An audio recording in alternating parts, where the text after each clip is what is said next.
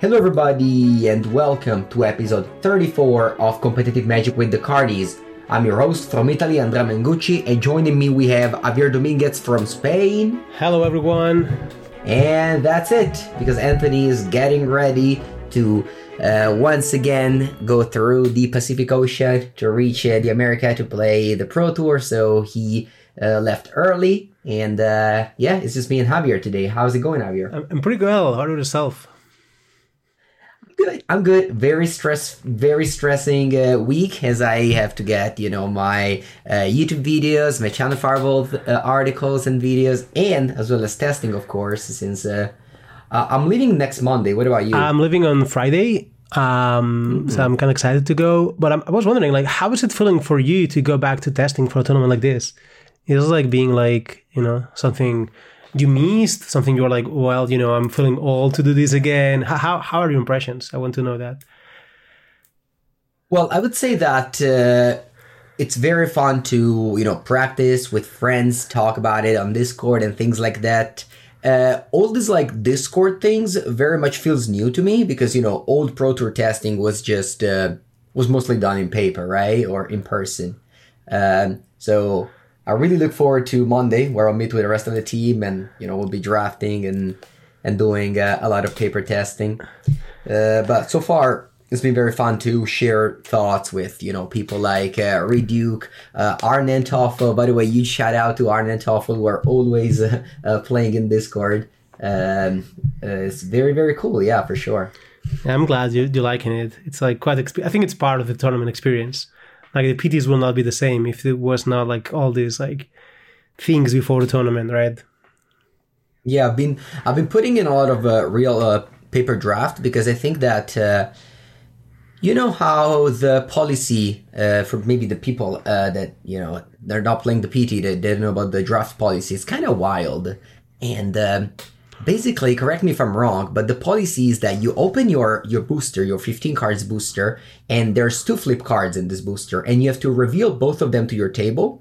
Then you have to sleeve your pack, and then you start drafting. So everybody's draft sleeved, but you get a lot of informations because you know you have to you, have, you see like you, you can see up to sixteen double face card before even you start drafting the pack. So it's going to be overwhelming to draft in paper for sure. Yeah, that's true. I mean, I got stuck in the part of like, there's two double face card in every pack. That's true. I, I didn't realize. I should have realized before, but I didn't. Um, yeah, I mean, that's a lot of information for sure. But I think that's also kind of interesting in terms of sign- signals. Um, but yeah, I don't know. It's, it's, um, I'm looking forward for the draft as well, but it's, it's, um, I don't know how it's going to go, but it's good to have this yeah, limited so, back in the tournaments. I I mean, I liked it a lot in Fury X P T, and I'm going to like it here for sure. Yeah, I haven't drafted in a long time, and uh, it, it's fun. I mean, I still um, very much prefer the, the constructed gameplay to the limited gameplay, but I would say that the draft deck building, and it's definitely a fun experience. Yeah, it's also, I don't know, all the games are more unique. This is the classic limited versus constructed. I'm also traditionally more a constructed player, but I guess as you know the years pass, I tend to be more. I'm a little bit more of a limited player, I guess. It, it's I don't know if it's the time or it's just me changing as a player, but dude, I, I like both, so I don't mind either way. Yeah, yeah, no, for sure, for sure. Um, but yeah, this uh, the whole uh, the whole double face card thing. There's this new mechanic battle, which was definitely a fun experience to learn at the beginning how to approach it, whether you want to be aggressive to attack the battles or uh, you know just getting the A T B and just kind of defend them. So it, we will definitely unpack everything after the Pro Tour, talking about our draft experience and of course the standard experience. But for now, we're just uh, kind of Uh, checking up the news of uh, the first weekend of uh, March of the Machine uh, constructed formats, shall we? Yeah, we can also go through all the formats Anthony doesn't like, so it's kind of a plus, you know? Yeah, we're talking about Legacy and Pauper today, so check out for those at the end of the podcast for sure. Cheers. Yeah, Anthony. Anthony will. Uh, Anthony will never listen to this podcast, so it's fine. It's fine. We'll, yeah, we, we, we, we can. We can, we said, we can actually say we didn't talk about those, and he will never find out. I mean, maybe he will. I don't know. Yeah. We can. We can, we can play the game and see if he realizes. All right, let's go. Uh, Javier, did you play any Mod Map D G O challenges this weekend or just uh, testing? Yeah, I just I think I just tested. Oh no no no! I actually played the one standard challenge, but I am um, two different friends congratulated me of making top thirty-two with a two four record. So here I go. I made top thirty-two for standard oh, challenge. Oh, oh, oh. That's a two four record. It's not for everybody. It's, wow. I mean, it's a good result, you know, for a two four. Like, yeah, so didn't the standard challenge just has sixty-four people minimum now? No, I think my, my challenge was less. I don't know how many it was. I registered because I was not doing nothing. It was a standard, and it was few people, but then a lot of people registered in the last second. I think maybe it was like forty, mm-hmm. fifty, I don't know. But I just, like... I just kept playing, I kept losing, and I forgot about the tournament, and I came back, and I just, like, almost time out of match because I forgot about it, but it was, like, two three, so, or something, like, or one three, or whatever, so I just kept playing, and I ended two four, and, yeah, I got to thirty-two, so, yay, good value. Nice, entry feedback, entry feedback. Very good value. Entry feedback yeah, the challenges value. are definitely are definitely good value. Right? I mean, they are good value. I mean, if you can win, or you can just, like, break even most of the time. I mean, if you go zero two, you can drop, I guess.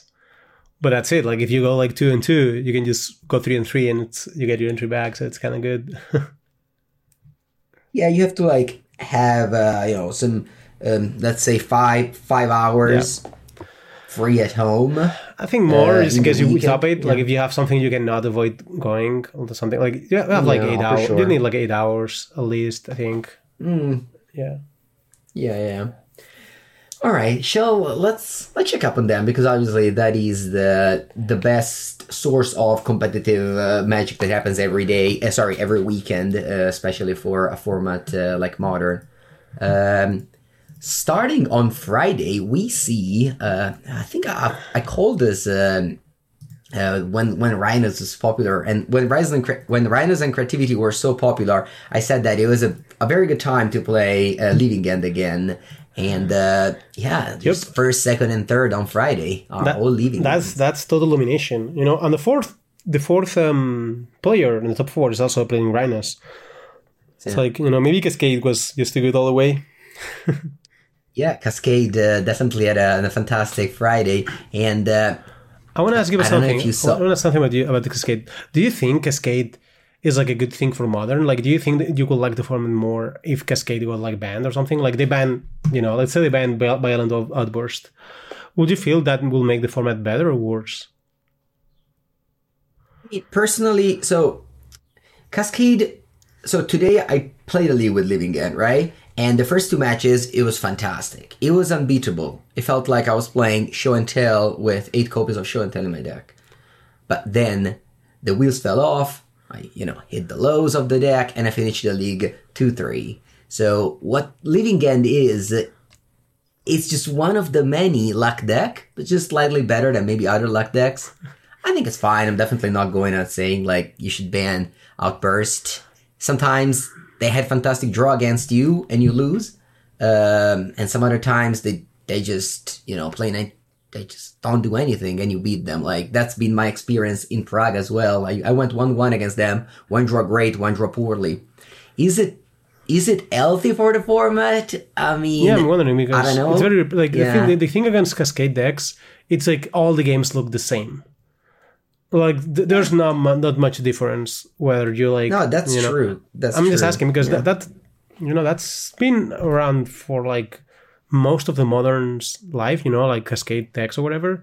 And I was wondering, like, what, so you think it's fine? You think it like makes the format better? It's, I think it's fine. I think particularly right now, there's not that many uh, good Teferi uh, Time Raveler deck. Mostly it's just uh, uh, creativity. Uh, so I think that's one of the reasons.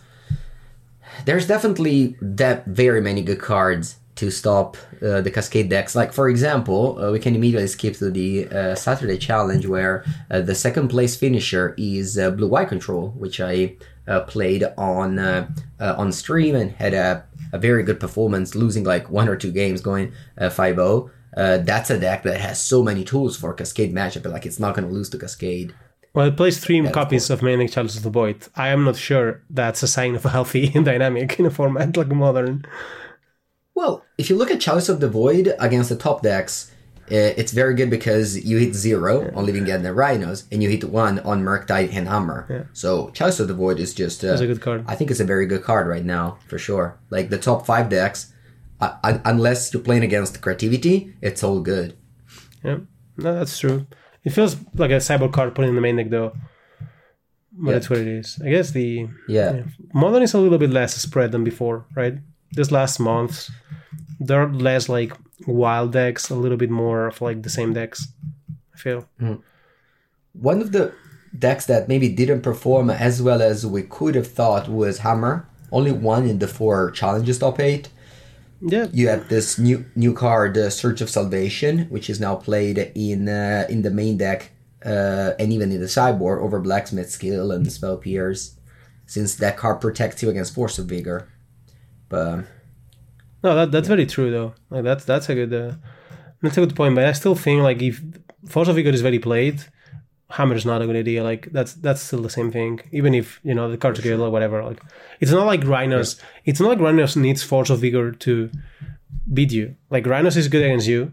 Plus it also has Force of Vigor. That that's that's where it hurts the most because you're just like not having like a good a good matchup against that deck.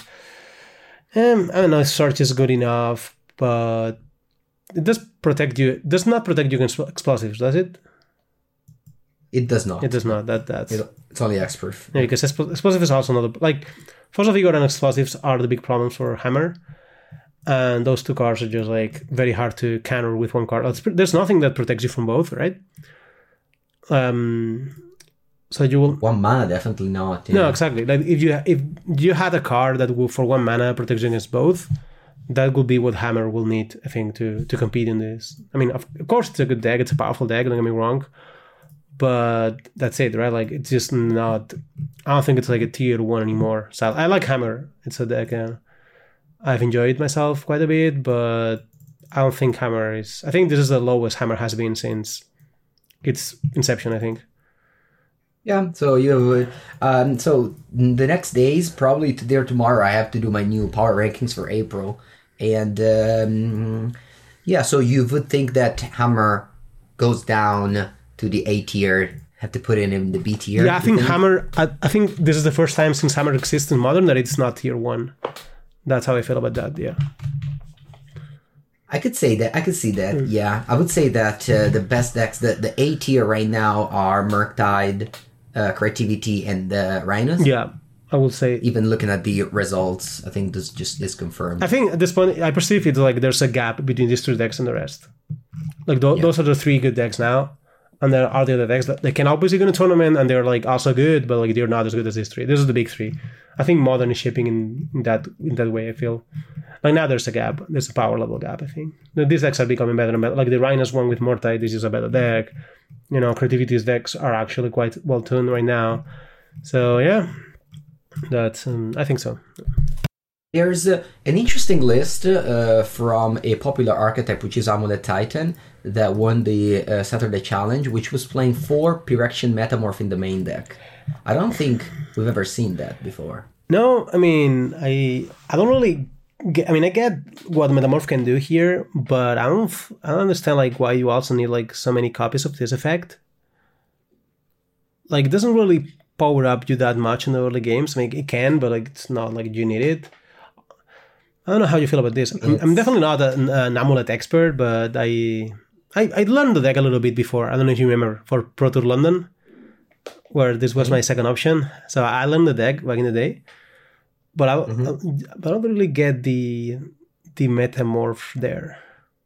Yeah, we can also shout out the the, uh, the article that Dominic Harvey wrote about this uh, uh, this deck list. So if you're interested yeah. in Amulet, definitely follow Dom Dominic Harvey on Twitter yeah, and check his article. It's more like a book over the, than an article, but yeah. Or sure, yeah, exactly. It, it, yeah. it was a.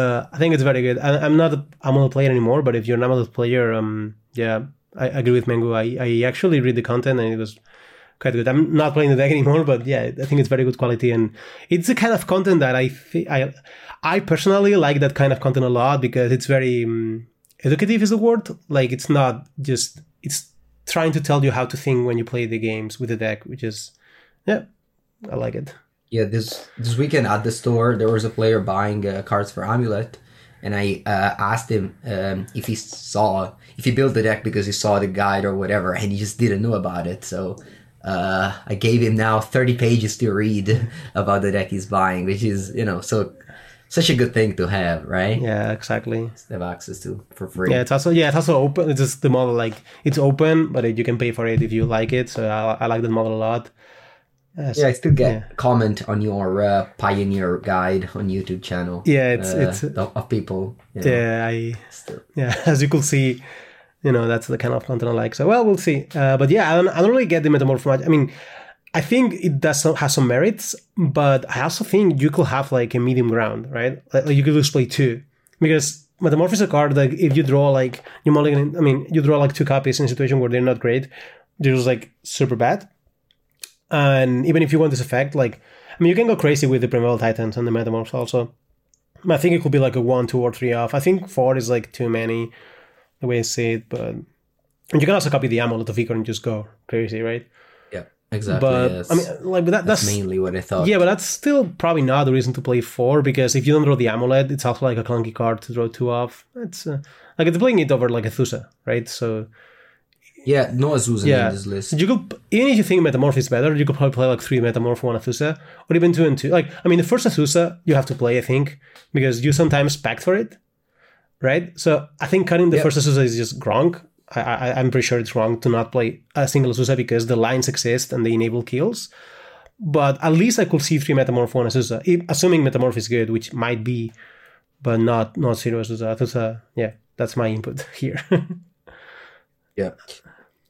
Yeah, definitely something worth mentioning. But um, overall, uh, Amulet Titan, still a very, just very popular deck. I believe uh, the R C G was the, the fifth most popular deck, so uh, definitely need to respect it, and I think it's good to read that guide even if you don't play Amulet, but just maybe read the section where they talk about uh, how to play against your deck, which is always, always important. So the one thing about Amulet is I think it got a considerable buff in the last sets, like the, the land, the new land is, you know, it, it's good, like the, the, this deck keeps getting like new good cards, like Tyrannos Rex is also a good option to have on the sideboard. So the sets, the years go by, and this deck keeps getting better and better. And I think the power level of this deck is actually like super high nowadays. The issue is though, you said there's three decks, which are Creativity, Rhinos, and Merctide. Two of them are Blood Moon decks, right? And Blood Moon is like the best card against um, against Amulet. So I think now we're in a position where Amulet is just basically losing to the best decks, but beating everything else. Everything else. And what I mean with this is Amulet is not great right now because you're going to have a tough time against those decks. But if for some reason Rhinos just stops seeing a lot of play, which has happened before, uh, and or Murtide just loses ground to a deck like Omnath or whatever, Amulet is now strong enough, I think, to take over the format. I mean, not take over, but because, again, a deck like Amulet cannot be like the deck to beat because it will fall to Blood Moon. But it can just... it's not that far from becoming a tier one again. I think it's just about Blood Moon at this point. Yeah. Also, uh, we mentioned earlier about how uh, Armor Time was bad because of Force of Vigor and Wear Tear and et cetera. And this deck also suffers those cards heavily. So I think it's it's mostly just the package of Urza Saga decks uh, that are now maybe struggling a bit more than, mm, I don't know, five months ago. I think, like, obviously this deck is bad against Force of Vigor, but I think it's not, not to the same extent as Hammer. Like, I think Hammer just falls to Force of Vigor the same way Amulet falls to Blood Moon in a way. You know, you have answers, you can do things, but you just like that card destroys you. I think, I think Amulet can very often just have a good play a good, or a good plan against Force of Vigor. Like if you, if you play an Amulet and use a uh, you know like a Grazer and they have to Force of Vigor the Amulet because otherwise you could threaten to go off. That's not exactly too bad for you. Like when, yeah, no, that's yeah, that's a win for yeah, sure. But, but in Hammer you have to. Yeah. You usually have, yeah. you lose two permanents, but also you have to, like, if, even if you go Amulet and then you go Dryad, land, Karoo, land, and they Force of Vigor, you still get the land drops and you can threaten to go, like, you know, Primeval Titan or whatever next turn. Like, this happens sometimes, and it's not like Force of Vigor destroys you so much. So I th- think, I mean, like, the issue, of course, Rhinos has both, which is even even worse, right? But I think um, Magus of the Moon also a problem with this deck, but, like, yeah, I think Force of Vigor is not as good, even though it's good. I think, as I was going to say, Urza Saga obviously weak against Force of Vigor. It's always going to be. But I don't know. I think if Force of Vigor was the only problem for Amulet, I think the deck could get away beating that card. Uh, sometimes at least. Yeah, one more uh, deck I want to talk about uh, in these uh, uh, top eights this weekend is uh, Bring to Light Scapeshift, which I will finally put in my uh, top fifteen uh, best modern decks. Um, it's a deck I have done very well with uh, every time I play it on uh, on my on my YouTube channel. And uh, two more copies in the top eight, although I have to mention that one of the versions is the stock one, uh, and the other one is insane. Have you seen it? It's from Kiara Works. Which one? Top four, top four, top eight Saturday. Okay. He's playing f- four copies of Farseek. Wow. A card that yeah, we yeah, don't yeah, see yeah. at all anymore. And also two copies of Ragavan in this five-color deck. Yeah, this is wild. Actually, yeah, thirty land to yeah. thirty land to Ragavan. Thirty lands to Ragavan. It's and then first in the sideboard for Containment Priest. That's that's strange. Anyway, though, like this kind of deck, there's been to light. I mean, we've seen this before, but like they just keep being solid. Like they just keep happen to make top eights here and there, and it's never too late. Yep. Like, it has to, yeah, it has to be decent. A, yeah, there is a player uh, that posts a lot of. Um, Uh, modern results. His name is Anil on uh, on Twitter, and uh, he keeps every time he posts this like last month win percentages of decks. Uh, the Bring to Light Scapeshift is always so much. Uh, it's very much winning compared to uh, how much is played, and uh, yeah, I mean it's just uh, it's very similar to what Jessica Breach was maybe like six or or, or nine months ago. Just you know, it was winning a lot and it wasn't played at all. Uh, so maybe this could be the new one of the best. The, I mentioned how Modern is missing Teferi decks, and this could be a uh, a very good uh, uh, Teferi Time Raveler deck. Ah, I mean, Teferi plays well well here. Yeah, I mean, I feel like this deck is underplayed. I When I play against this deck, it's never like, well, it's a bad, you know, like it's so weak or whatever. Like it's because it's like a tier three or whatever, but it does put a fight. Like, it has with the interaction, it has like a solid plan, and it has like good cards like Ren and Teferi, which are like the... the The creativity cards. I think the, the issue here is like there's a lot of cards that this deck shares with creativity. So the reason probably like to play this deck will be if you like the creativity shell and you think those cards are good, but there's like enough hate for creativity that you want to play this. Plus, I assume exactly. This has to be good in the mirror. Like this has to be good against creativity because if they combo, you combo, you win, right? So. Yeah, but like they can combo on turn four, and you don't have like any interaction. So I don't, I don't, I don't think this deck is good against creativity, honestly. No, I mean you have like you, like for you to win, you need so much, so much more time. I mean, you still have, you can still combo to turn four, right? Like the, the turn four, yeah, sure. They turn four Archon, and you turn four like Valky, Exile the Archon. That's. Yeah, yeah. I guess you can. Yeah, I guess one Archon is not safe. Maybe two. Yeah, but two. two uh, you is, have to go for two Archons. Yeah, but two. Yeah. Then maybe you're in the zone where they can just escape you, kill you with the Valakuts.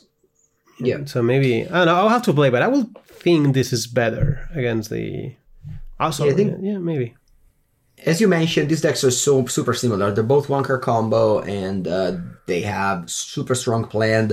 Uh, the uh, creativity plan has Fable of the Mirror, whereas this one has just Dryad.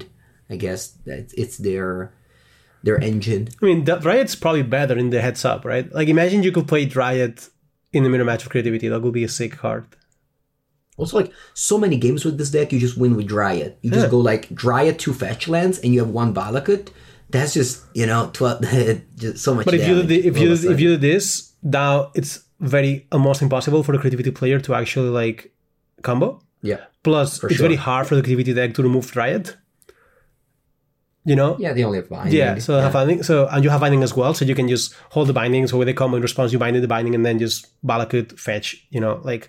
Kill the yeah. tokens. I, I I think the more I think about it, I think this should crush creativity. Crush, I mean, okay. Contextually speaking, of course, like be ahead, not crush, crush, but like. Yeah.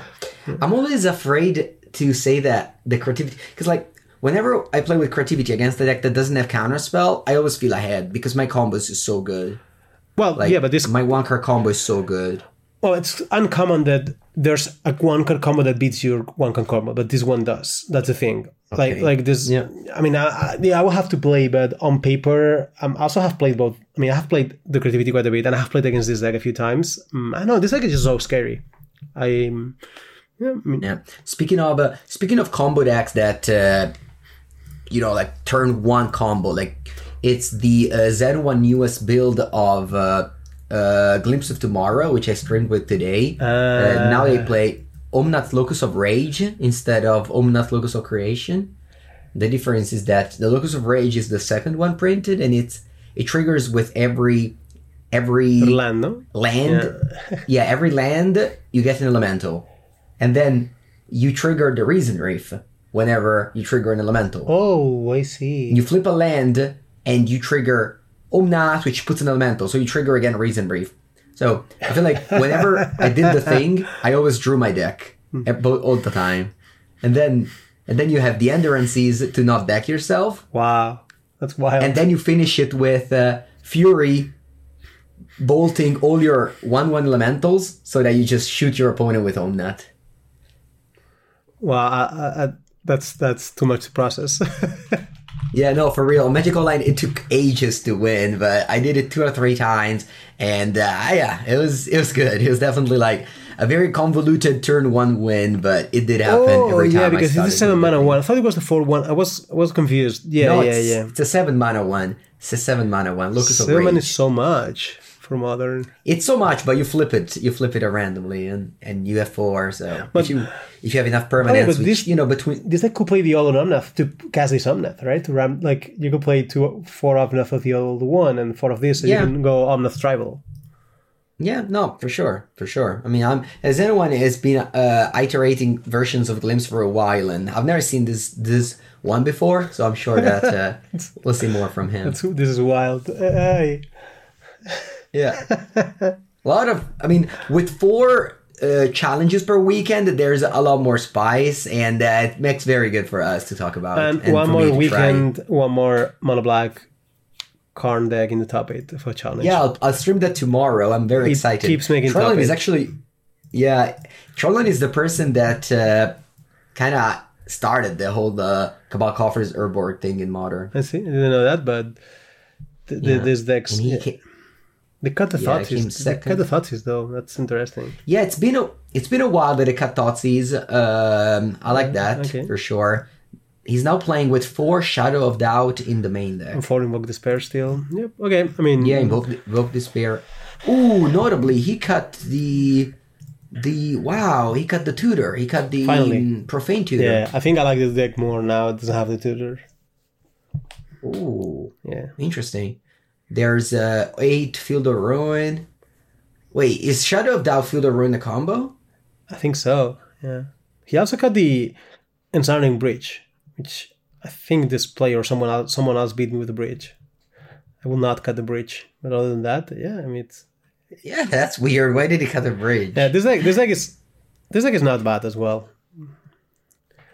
Yeah, actually, I played uh, a modern uh, a modern weekly event uh, a few days ago. I went three one with Scam, and I lost to Mono Black in the last round. I cannot Blood Moon this deck. I mean, you can probably... It's, Ambition, I, I must, I must Blood Moon the deck, but they they keep on playing Magic. Yeah, yeah, exactly. Like ten swamps, it's out of swamps. Also, it doesn't need that many swamps, right? Like, well, uh, no. you need four for the invoke. No, I mean for non-invoke cards, like the rest is. Oh, fun. to to play Magic, yeah, yeah, you only need two, yeah, for sure. Even one. All right. One. Um, yeah, lots of spice as always. Of course, there's also the Merctide list. Uh, We see the, the the one that me and Brad talked about last week, uh, too. By the way, if you haven't here, if you haven't heard uh, episode thirty-three, uh, me and Brad uh, we talked about. Uh, we have, Brad was a special guest on the podcast. We talked about Magic in general, and also he's uh, uh, top four at the S C G Richmond. Nice. Eight, I think. Yeah. All right, now what about Did we you... move forward for the for the tournament for the formats? Sure. Yeah, yes. let's talk about let's talk about Pioneer, shall we? Yeah, Pioneer is also, you know, things are happening still there. Yeah, let's let's start mentioning the uh, Mana Trader series, uh, which is a uh, it's a pretty good event. Lots of people competed in that one, and uh, it was a two days event with. Uh, uh, I don't know if they played only the top eight on day two, but they certainly played it in two days. And the winner uh, from France, uh, Remy Fortier. Yeah, congratulations with the black red yeah, mid range. He was playing red black mid range, but my eyes immediately went to the mana base and I see Herbor Tomb of the Alamut. Yes, you're a very well educated player of the archetype. I also see four swamps. How many swamps did you play? I mean, I played like two, three, four, but four plus Urborg is a lot of swamps. I, I don't. And Takenuma. Yeah, and that's like basically five swamps, five swamps. That's that's a lot of swamps. I don't like that many swamps. And two hive, so he plays like yeah. eight swamps. Yeah. It's like fifteen black still, red still though, but yeah, I mean, th- th- there's a lot of things to talk about the mana base. Uh, of course, I I said everything I I had to say on the on our special guide podcast, whatever it's called. Mm, from the, from this mana base, not only did a lot of swamps, but he also cut one of the Haunted Reach, which honestly might be correct, but the the hunt is just like so good sometimes. But it's a thing to explore later. Just the deck might just be okay with three reaches also. The saying. Yeah. And there's four Power Word Kill. I often talk about uh, Rakdos with uh, some friends of mine, and they all play without Power Word Kill. They're so afraid of Atraxa. Yeah, I mean, there, there's. I think in this kind of answer, this lesson comes from like the, the really adult times of John, right? Like, just spread your removal so it's ne- you don't have like multiple copies that they are dead against one card, right? Like, if there is Atraxa in the format, you probably should not play four Power Kill. Like, if you think it's good, you should probably play three or two. But playing four makes it so you can happen. Like, you can see this as scenarios where you have like this bad removal three times or two times against an Atraxa, and that's just very bad. I, I like it spreading more the removals here, and I uh, I like the second Croxa in the main deck, but at least it's on the sideboard. Which, to be fair, I mean, Croxa is better in the sideboard games usually. So if they're choosing here to go for Mystery Shadow Beatdown, which is fine if you spec a lot of Monogreen. I think Monogreen is now like more played. We'll talk about this a little bit later. So yeah, I mean, this deck overall, except for Urborg, which I don't like for sure, but the rest seems just fine. Like, it seems well adapted to what's going on right now, with like Fortress and the Gra- Noxious Grass to be attacking Monogreen a little bit more. Uh, it's kind of, I mean, they did clearly put some thought, I think, in what was going on here. Yeah, the... Uh, the Croxa has been reprinted in the latest uh, set. The other day I was drafting, and I just saw Croxa. I was like, "Wow, I didn't expect that." This is the there's so many. I don't know. I felt like it was a nice, a nice addition. Yeah. Uh, let's let's let's check up the, the challenges as well, because there's obviously some new cards um, added to Pioneer. Uh, the the biggest. The biggest, the deck that got the most new cards is Monogreen. We have uh, Sam Sherman winning on Saturday with uh, two copies of Polukranos Reborn, one copy of Invasion of Ikoria, and one of Invasion of Ixalan. So, for those of you who haven't checked those cards, Polukranos Reborn is the three mana four five reach that flips into, let's say, a Vermcoil Engine. So you have triple green with reach. That's going to be very good against the Spirits deck that used to be good against Monogreen. Yeah, I mean, that that's, I mean, it's just a card that's a triple green card that also has some late game value, but also, as I said, like, happens to slice single-handed, like, your, your form used to be like worst matchup, right? So it's just a very good card for the archetype. Uh, probably it's better than what I thought. I mean, I thought it would be fine, and I thought the, the I don't know the name, the tribute of, of the all the tree or something, the three, three green enchantment from the new set. Yes. I thought this says whenever you spend more than three mana, you, put, you draw a card. Yeah, I thought this card will also be good, but it seems like it's not. Like, the Monogreen experts are not playing it. But Polukranos, mm-hmm. yeah, I mean, it's a two-off, but if it's as good as it looks, it could be a three-off also. Like, it just gives so much devotion. It attacks the battles if you play them, which some Shermans, I mean, it looks like they were trying, you know, playing one of each here. Yeah, for sure. It looks like they were just trying each. And see, you know, I mean, there's a world where both are... um you know, better as a one-off, but I don't think that's going to be the case. They're so different. They're different cards, and I mean, all of Invasion of Ikoria probably, I mean, sorry, Ixalan, not better than Oath of Nisa, but maybe because of the legendary nature of the cards.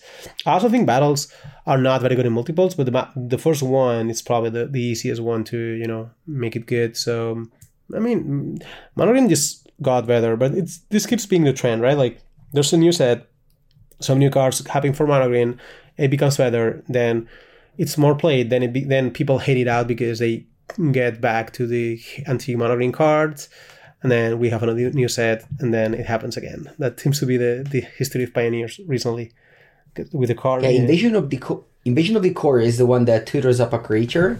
I played against it in Modern, uh, against the Devoted Druid.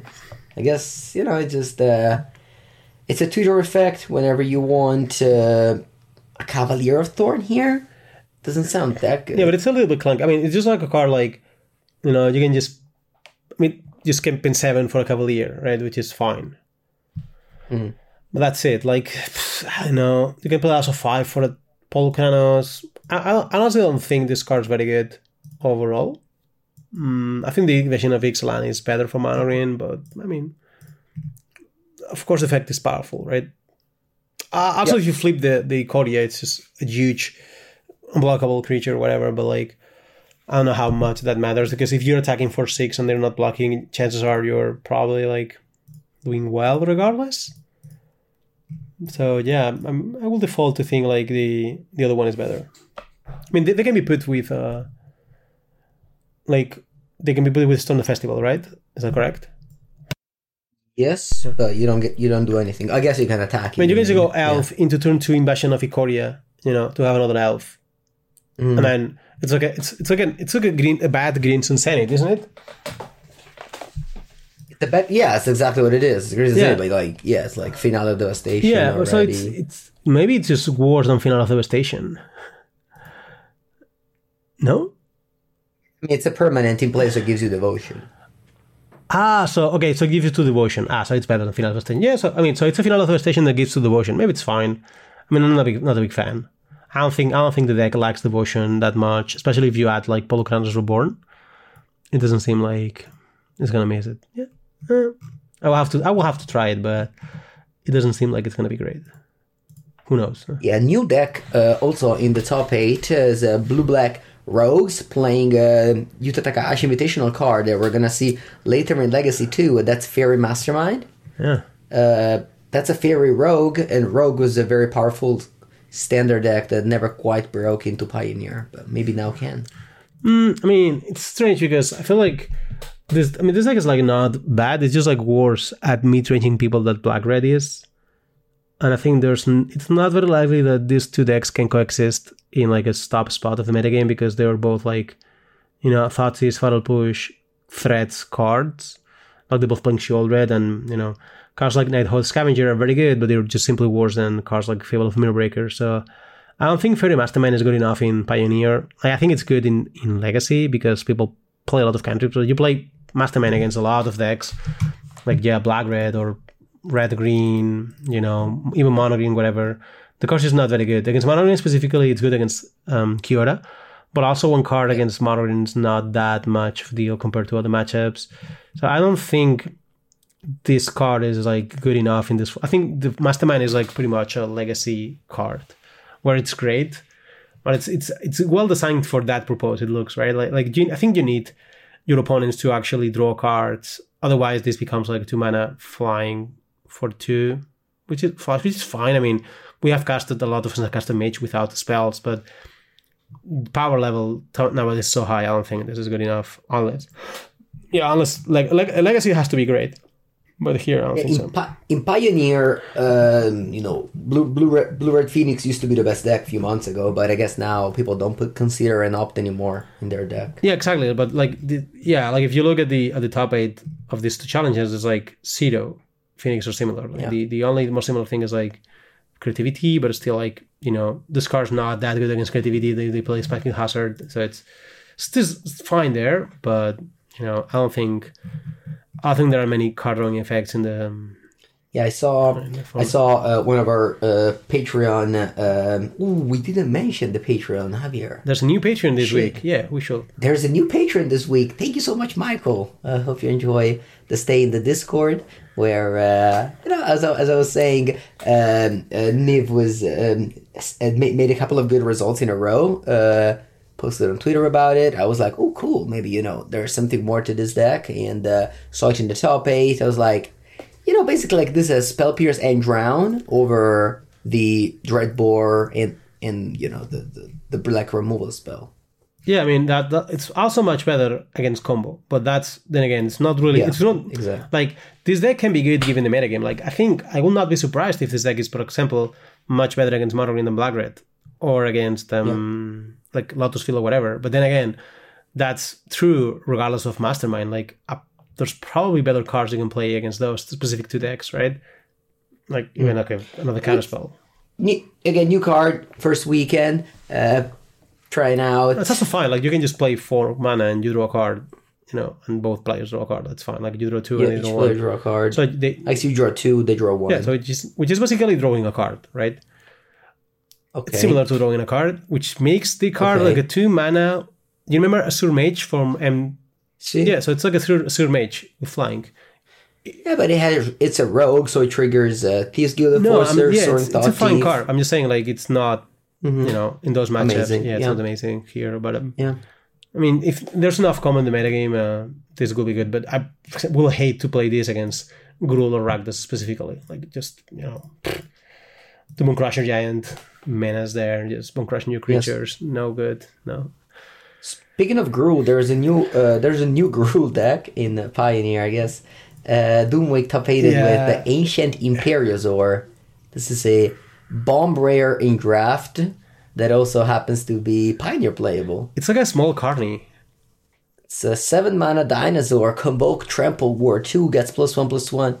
Plus two, plus two for each card that they convokes it. Of course, you have eight elves, low strike beast, Ezeka's Chariot tokens. Everything convokes this, but I think for me this is a, an ancient Carny. You know, that, that's all I see. In it's the, a Carny. It's a Carny. I think. Yeah. I think it's definitely a Carny. I mean, the, the posture of the dinosaur is similar to the Carny one.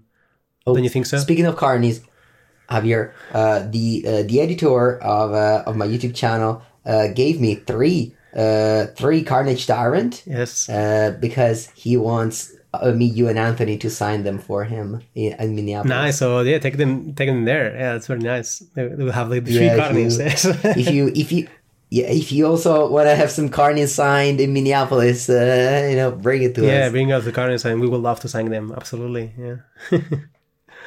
So yeah, let's go back to this. Uh, yeah, this is like a Carny, and it's.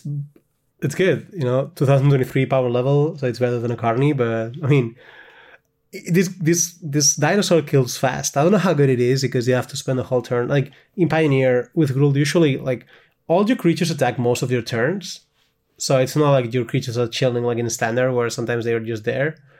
Here, you have, like, the Stormseeker you're attacking, but maybe there's enough, like, Lovestruck Beasts and Elves there, too. It's a good thing for the Elves, that's that's for sure. It's not that easy, no, not that hard to cast this guy for like a ten ten ward two, which is not easy to kill, I think.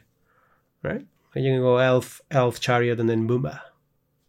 Yeah, and you can give it a haste and attack. That's a classic uh, Restless Stormseeker with bomb, uh, with expensive threats. Yeah, but this it's this time it's combo. Like attacking for lethal. Like this time you go, yeah, yeah like attacks for lethal. yeah, this. Yeah, I mean, not that, not that uh, uh, Sky Sky Sky Sovereign wasn't really attacking for lethal, because sometimes just. You know, killing a creature and attacking for six. No, but against combo, for example, enough. Let's say you go to turn four and you have like a Lovestruck Beast, okay. an Elf, and a Stormseeker. You just play four mana, tap these three guys. So this guy's a twelve twelve, so you attack for thirteen with haste and trample. And mm. it's not, I didn't have to picture like a whole super hard situation. It's just like a Stormseeker yeah. and two cheaters there. And yeah. that's like, you know, that that's, and if, yeah, I think I said Lovestruck Beast, like you could just attack for like sixteen. That, that's, that's, that, that's maybe good. Yeah. I mean, I know. one thing, one thing I, whenever I see this like Llanowar Elves deck, I always uh, look, see four Stonebrain in the sideboard. Like I wanna, I want your opinion on this, because does every deck that doesn't play blue need four Stonebrain in Pioneer to compete with the Atraxa and Gracefang decks, or is it just I don't know what to put in my sideboard? I guess I'll put four Stonebrain. Well, the thing is, there's no card in Call of Gruul that's good against all the combo decks. Like, in black, you can play Duress, you can play more Thought Seizes or whatever. In blue, you can play Counterspells, but in red and green, there's nothing. You can, you, you can play Wailing Volley, but then you don't use it against Creativity or Traxa. Then you can just play other cards, but then they don't help you against Greasefang. So, Stonebrain just helps you against all the combo decks. And I think I think that's it's just like just think of it as like a duress. You know, it's like expensive duress, which is I think it does a job. Right, like you blink Grisfang and you, you just get a Stormbrained by Gruul. It's very hard for you to beat Gruul with the Chariots and playing fair, I feel. So I think it's a fine card. Like also on the play, you just can just slaughter the decks like Lotus Field, even Grisfang on the play, just Stormbrain turn three. The game's over, right? Like you didn't even get to play the Lotus Field or the Neoforms, even with the best hands. So I think that's um that's a very good also option. I think it's good.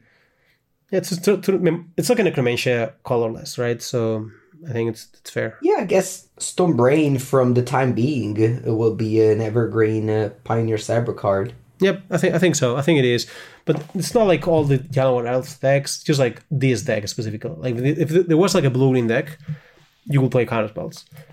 But it's just the lack of options. Like black and blue are the colors that interact. Like if there was a white green deck, you might actually play like cards like the Archon of Emeria or something, which are actually good also. Or maybe Redane, Thalia. Yeah, Thalia will be the card. But here, there's just no options. Like there's, it's the best option because it's the only option, I think, against all the combos.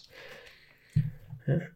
Yeah, because uh, yeah, I was playing uh, Green White Angel, also had four Stormbrain, and I think another deck also had four Stormbrain. So I was, I was curious to hear your opinion on, on the card. I don't think it's that As, good in Angels, know, we, though. We all we all know that Cranial effects are not good. No, they're in general, not good. In Magic, yeah, exactly. They, they but, suck actually.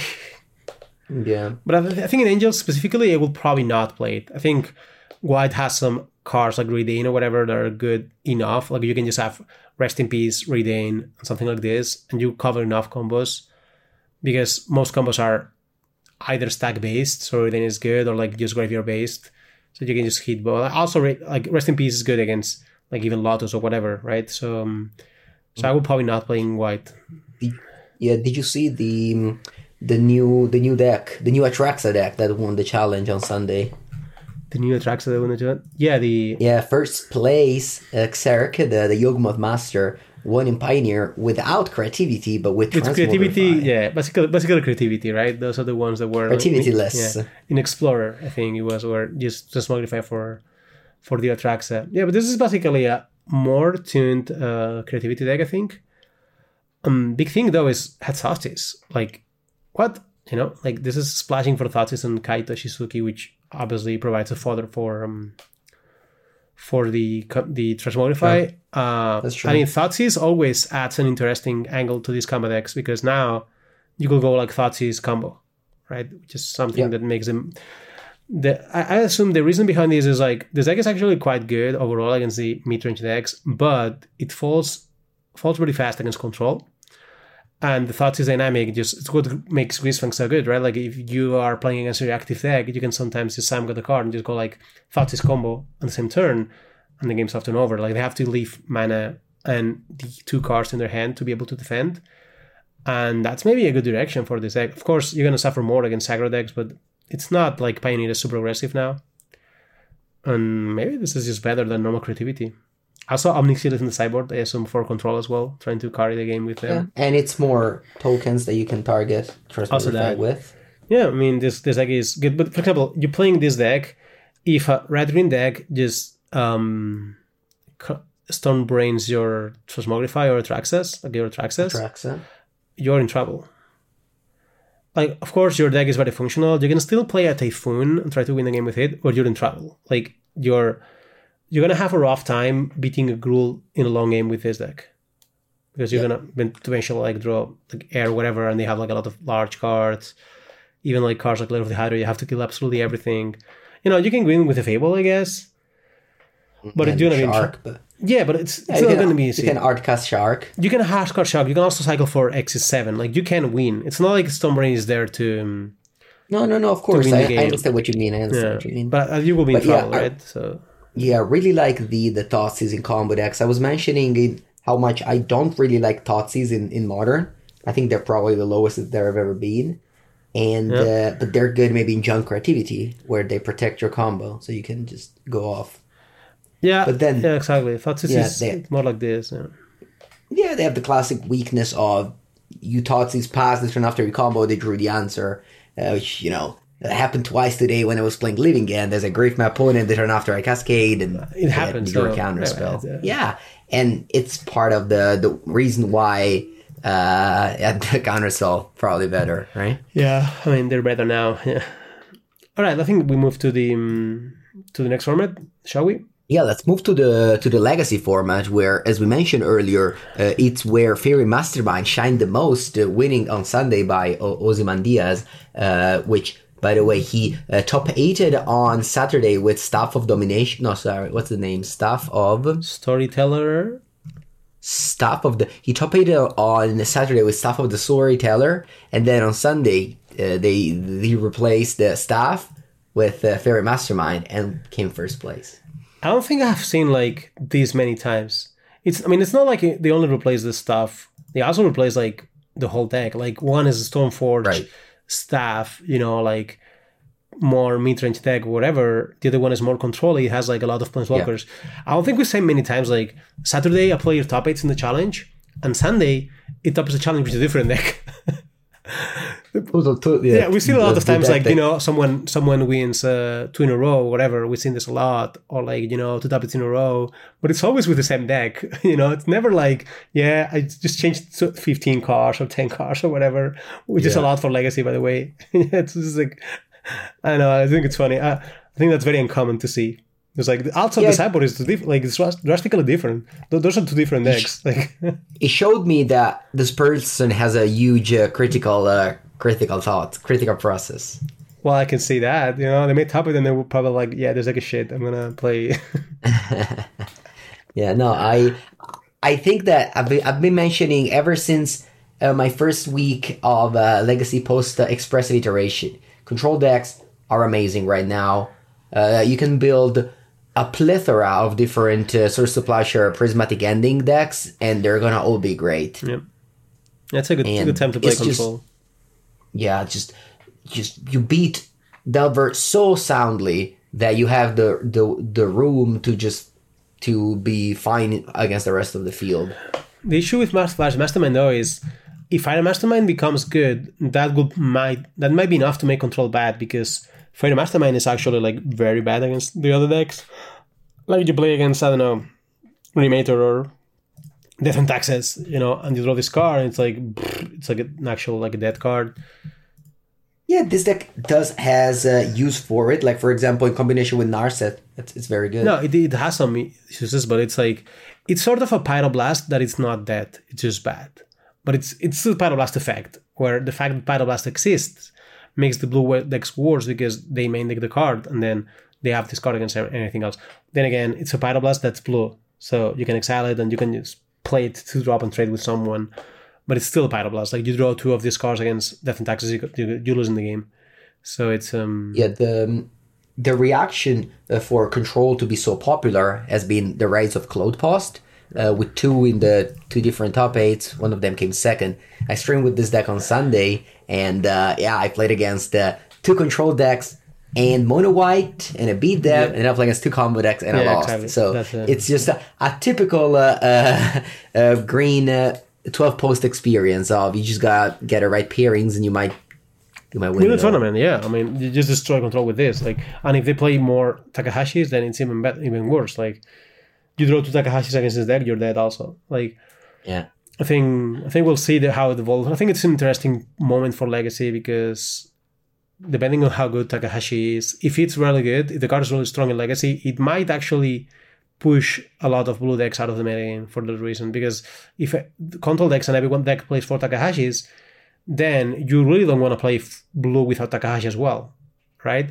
Mm-hmm. And if that's the case, then you probably, if you don't want to play Control, you probably should not play blue. And that's um, that's something uncommon. Yeah, like the the card seems like perfectly designed to push blue out of the Legacy domination position, dominating dominating position. Like if it's it, yep. imagine if it's super good, imagine if it's ultra good. Yeah, that will push blue out, I think. Also, if you look at this uh, two top eights, there's no eight cast, and I believe that's like the first time ever that eight cast uh, doesn't do well. No Painter also. Magic Online, you know what's there though? Cephalic Breakfast. A solid, no, a solid. Like, yeah, yeah. No, but the uh, Fairy Mastermind, of course, is amazing against eight cast, as that deck yeah, absolutely draws so many cards, and it doesn't draw them that early. I mean, sure, they might easily cast a Thoughtcast on turn one or two, but most of the time it's just a slow engine. Yeah. Even I like mean, even okay. the battles something, you know, it's very it's, yeah, it's it's, yeah. Oh, that's true for sure. Yeah. Like imagine you go bubble in my upkeep. No, I'll play Fury Mastermind. Yeah, that's bad news. Very bad news. No, I mean I can easily see. I can easily see Fairy Mastermind be amazing against uh, uh, eight cast. But surely amazing against eight cast. I think it's easy to yeah. yeah it's easy to to picture that. So yeah, I, th- I think we, so we will talk about this after. Uh, after Cephalid, also. But... Cephalid, but with Masterminds, huh? Hmm. No, no, no, Cephalid with Staff of the Storyteller. Yeah, I, I don't know. That's kind of wild. That probably speaks on like how good the Staff of the Storyteller, um, how good it is. I don't know. It's just like a B plan. Cephalid also doesn't play that many tokens, but it plays the Urza Saga, which is a token, so you can just draw a card. Yeah, I mean, it's, it's um, yeah, it's, I didn't see that one coming. I never decide, I never tried that card in Cephalid. Maybe I should have, you know? It seems to me like it's a card that should be better than the Jorian builds, though, right? Well, the problem of this card is that if you don't uh, trigger it more than once, it's bad. And the Cephalids, like, you look at this list. How does this list make token? All yours is Saga. Yeah, that's what I mean. And re- oh, I guess yeah. Retrofit a Foundry. Well, Foundry sure. also, yeah. But if you play Jorian, you can actually just have a situation where you Jorian the stuff and draw another card, which is fine. Mm. Although, this list doesn't play Stoneforge, which is so good for me. Like, yeah. I can never see not playing Stoneforge in this deck. Isn't it the, like, isn't it like the best card in like Cephalid, secretly? It's so good. Yeah. It fetches the combo and then post-sideboard whenever you uh, bring in the removal spell. It's such an amazing plan against Delver. Against everything. They play Dryad of the Ilysian Grove, sure. You know, Fodat, Stoneforge, Caldra, G G, you know. Yeah, yeah, I mean... Yeah, I, I, yeah. I don't think Cephalid... I mean... Uh, you guys know I played this deck for years. Whenever I, uh, I just always felt Mystic was the best card in the deck, and I think that's still true. Like it just mm. lets you pivot so much after sideboard, also even game one sometimes because on decks play like Leylands or whatever, or even Scavenging Oozes, that kind of stuff. You just play Caldra, and that's often enough to win games. Yeah, I've played uh, Cephalid two times uh, this weekend. On Saturday at the team event, uh, where I went two one with it, but we didn't make the top four. And on uh, um, on Monday, I played also a, a Monday night uh, Legacy. I went two two, so not the best results. Not the best uh, for my Cephalid's experience. I I like I, I actually I remember now. I signed some Cephalid, like two Cephalids in in Putifirexia. Okay, only two. Yeah, different players though. Yeah, it's well, it's you know, it's a it's a thing. I, I, I found it funny. Yeah, for sure. Uh, overall, a deck that, uh, unlike other decks, always in the top eight every week. Yeah, I'm, I'm. I'm also glad you're playing it in paper. You know, I think it's a. I think it's a fun deck for a combo deck. I think combo decks are often somewhat repetitive. This one is a little bit less because the games sometimes branch like in very strange ways. You know, you end having like to attack with Narcomoebas for the kill and this kind of stuff. And I think that's kind of fun. Yeah. Would you play it again? In store tournaments? I don't. No, I think I've played that enough. No, one more, Rengu. Give it a chance. No, actually, I uh, unbuilt it at the tournament no. after that's sad. after the after after the tournament because I was kind of lazy. You know, I didn't want to build a new deck, so I kept on playing Cephalid. Huh. And at the end, I was like, I just also I like I have a cap on how many times okay, I like to play. Let's the same make a deal. Deck. Let's make a deal. If I ever top it again, a Legacy Challenge or Showcase with Cephalid, you play at least one time more with. With Jorian, with my no, if I top it with a, with Cephalid, if I top it on tournament with Cephalid, you will play a mm. one time Cephalid more in a tournament with my list. Okay, okay, it's that's it's a deal. deal. Okay, it's a deal. deal. I, I don't play some challenges anymore, but one day I might, you know. Yeah, okay, have a deal. All right, Javier, how about we talk about the one and only the format, format. the Anthony's favorite format. Anthony's favorite format. Alchemy. We are. fifty-eight, uh, fifty seconds deep into this podcast, zero percent chance Anthony's still Yeah, missing. He's not here. I actually played this format a little bit in the other in paper here in my town because people gather. But what format is it? Pauper. What format is format it? Of the people. App- the format apparently, of it the is the format of the people of my town because they played there. Like, they actually, some players gathered to play and they were playing, like, I got borrowed, like, mono, a mono red deck. So you played against mono red against, like, I think it was Elves and a Mirror Match and then Affinity or something. Yeah. Did it have yeah. Did it have the new card Vrenza Resolve? I don't think they had it yet. Yeah, But it was, I don't know, the deck is very, I still, it's the it's the only deck I have played, but it's just so good. I just feel like, wow, this deck is so functional. It, I just keep feeling it's impressive.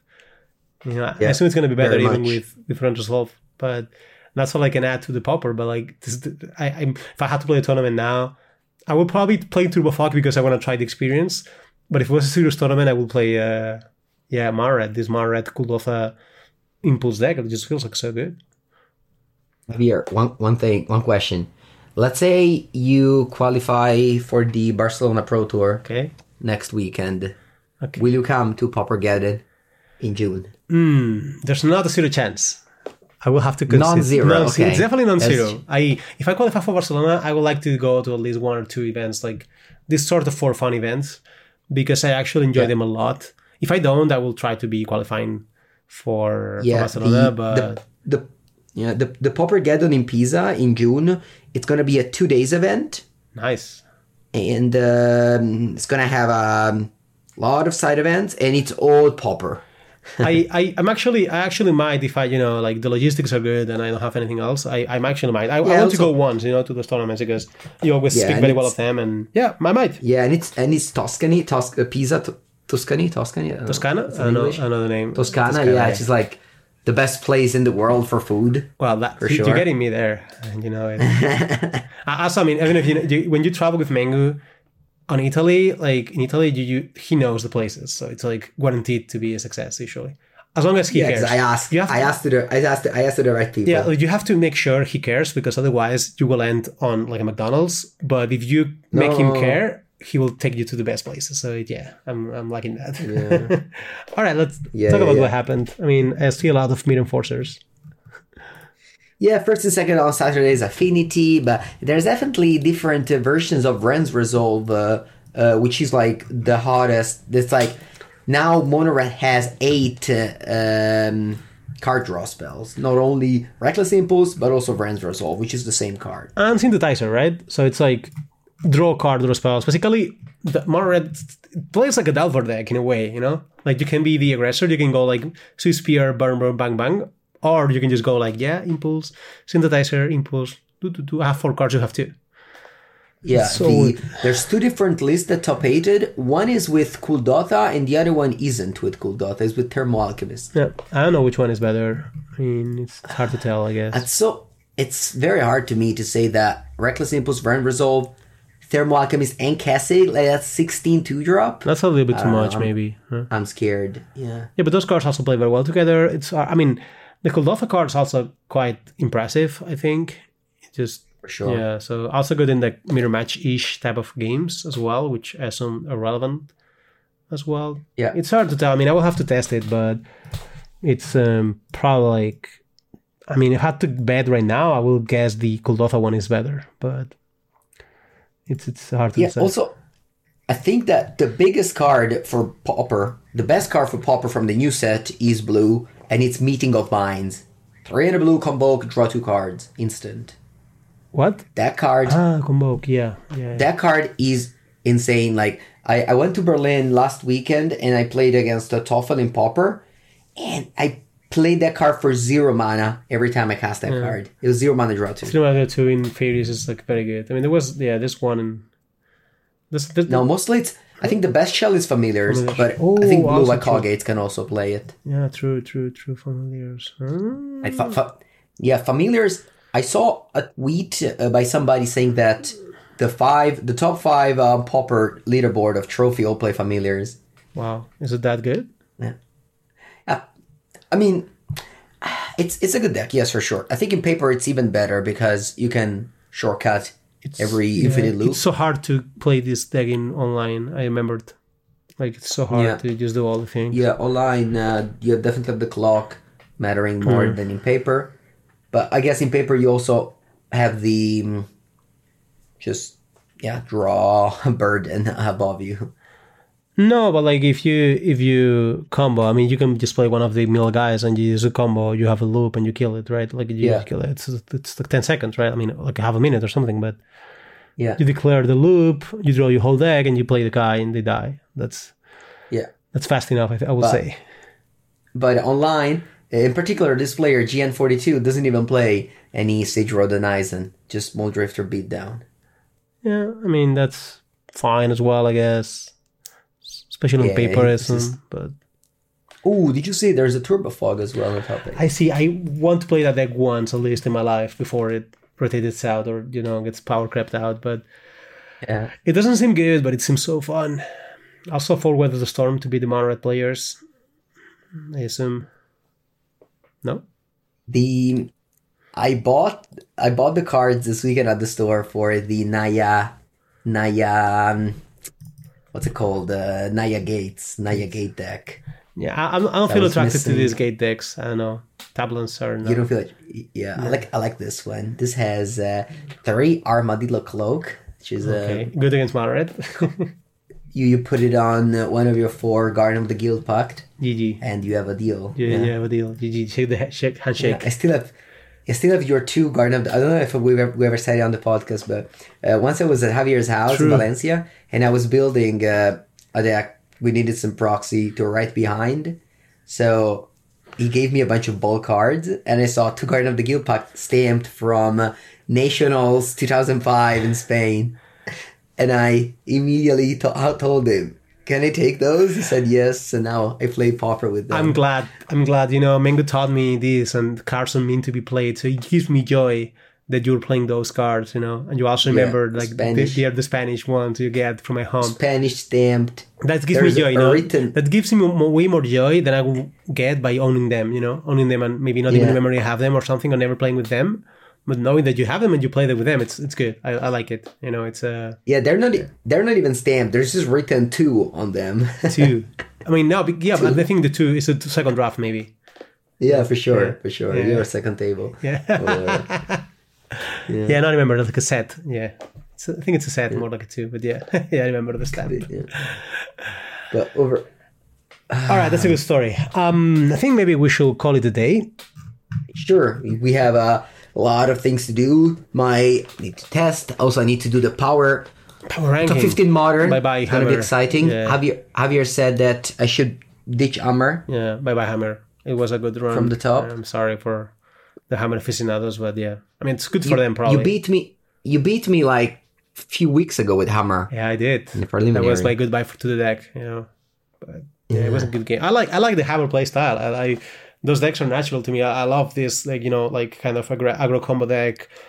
But I just don't, don't think it's good enough against the hate. So, yeah. I mean, I'm going to see you in a few days, actually. Yeah, we'll see each other on Thursday, on Thursday, right? yeah. Yeah, absolutely. It will be good to see you again. Yeah. For sure. You will see Anthony. Okay, dear. Let's call it a day. Call it a day. Let's say goodbye to uh, all of you, all the listeners. Remembering you that next week, of course, we won't be all. We'll be all in uh, Minneapolis. In, in uh, Minneapolis. But in two weeks, we will have a full uh, Minneapolis P T story, probably a long one with all three, telling everything that happened in the in the P T. Hopefully, with a trophy, you know, between one of us. Yeah.